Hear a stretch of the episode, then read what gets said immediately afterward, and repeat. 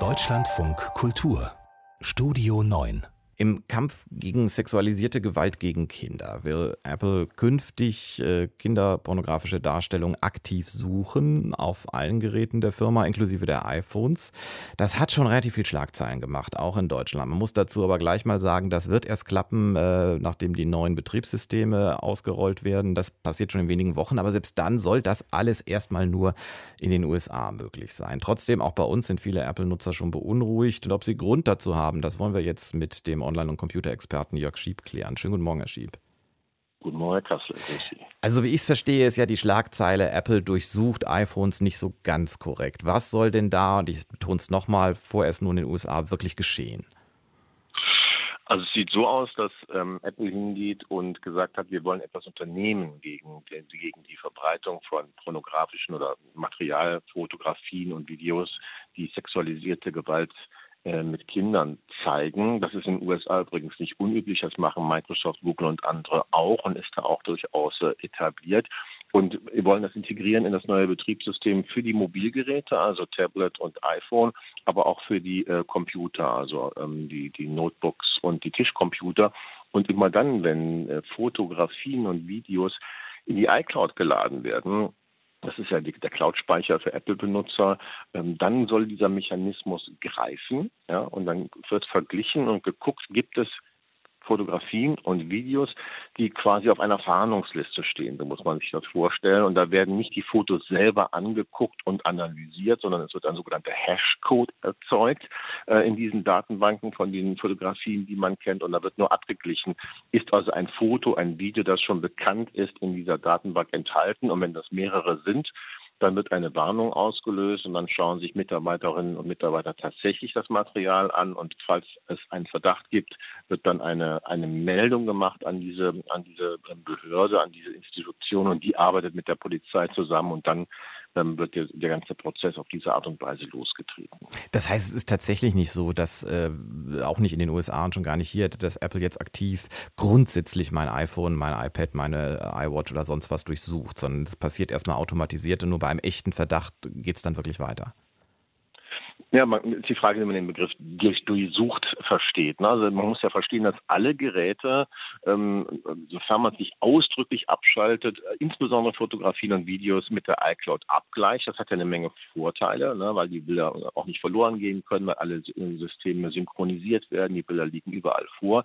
Äh, also dieser Vorgang ist schon notwendig, dass die Daten in die Cloud hochgeladen werden, damit dieser Abgleichprozess stattfindet. Aber jetzt werden nicht alle Dokumente angeschaut und so weiter, sondern erstmal nur in Anführungszeichen Fotos und Videos und die auch nicht konkret. Da guckt auch keine KI drauf, sondern es ist ein bewährtes Verfahren, das mit diesem Hashcode, den kann man sich vorstellen wie ein Fingerabdruck. Ne? Das heißt also, wenn man diesen Fingerabdruck in der Datenbank hat, kann man wissen, aha, das Foto, das ich hier gerade untersuche, ist tatsächlich äh, schon in der Datenbank drin und deswegen löse ich einen Alarm aus. Man kann über den Fingerabdruck aber nicht das Foto zurückrechnen oder das Video zurückrechnen.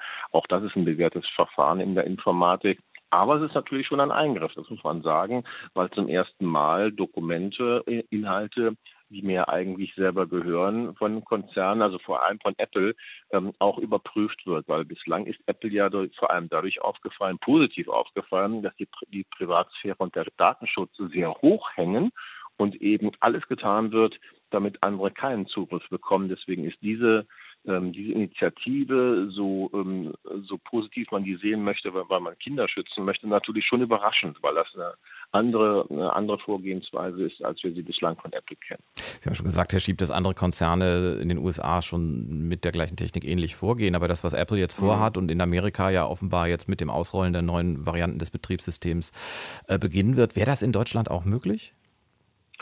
Das wäre in Deutschland auch denkbar und zwar deswegen, weil die Europäische Kommission gerade erst vor wenigen Wochen, es ist noch gar nicht so lange her, eine Ausnahmegenehmigung erteilt hat den großen Konzernen für genau diesen Zweck war, ne, dass man also genau für diesen Zweck, um äh, Fotos und Videos mit sexualisierter Gewalt mit Kindern zu entdecken, äh, dass da also eine Einschränkung der, der Rechte der Nutzerinnen und Nutzer vorliegt. Da hat es auch schon Proteste gegeben. Äh, es ist auch noch nicht in geltendes Recht gegossen. Es ist im Augenblick erstmal eine Initiative. Aber äh, genau das wäre dann äh, auch denkbar, nach meinem Verständnis zumindest in Europa, weil es eben diese Ausnahmeregel gibt. Die gilt zwar nur erstmal äh, für, für anderthalb Jahre, aber es wäre natürlich erstmal so ein Versuch. Ne? Es wäre ein Versuch möglich, auch in Europa, muss man ganz klar sagen. Aber könnte man, ich meine, die weltweite Definition von Kinderpornografie, da ist man sich ja relativ einig. Aber was ansonsten verschickt, gespeichert und gezeigt werden darf, ist ja nicht in jedem Land gleich, gerade in nicht-demokratischen Ländern. Könnte man diese Technik oder was ähnliches nicht im Prinzip auch nutzen, um ganz andere Inhalte zu entdecken? Das ist genau das Problem und genau der Punkt, wo Kritiker ansetzen, was ich auch nachvollziehen kann, ist eine Art Dammbruch, wenn man erstmal die Technologie bereitstellt und die sogar sich vielleicht bewährt, weil sie gut funktioniert, sind verschiedene Dinge möglich. Zum einen könnte man, könnte Saudi-Arabien oder Ungarn oder die Türkei hingehen äh, und sagen, wenn ihr, wenn ihr solche Bilder ausfinden könnt mit diesem Verfahren, dann bitte auch Nachrichten mit Inhalten, die uns nicht gefallen oder mit ähm, Informationen von Dissidenten und, und, und.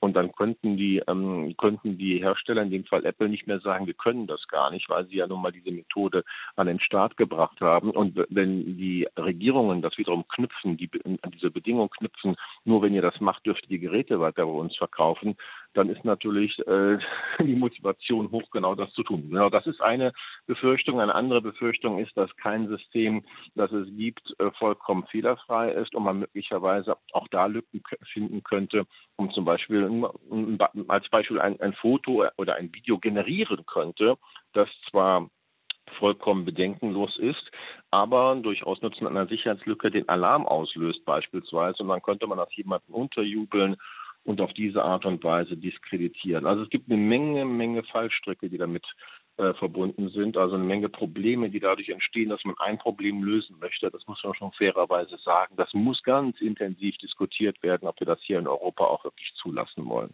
Das Problem, das Apple lösen will mit dieser neuen Methode, die zunächst nur in den USA zum Einsatz kommen soll, das ist das Problem der sexualisierten Gewalt gegen Kinder in Form von Kinderpornografie. Welche Risiken damit verbunden sind, hat Jörg Schieb im Deutschlandfunk Kultur erklärt. Danke fürs Gespräch, Herr Schieb. Gerne.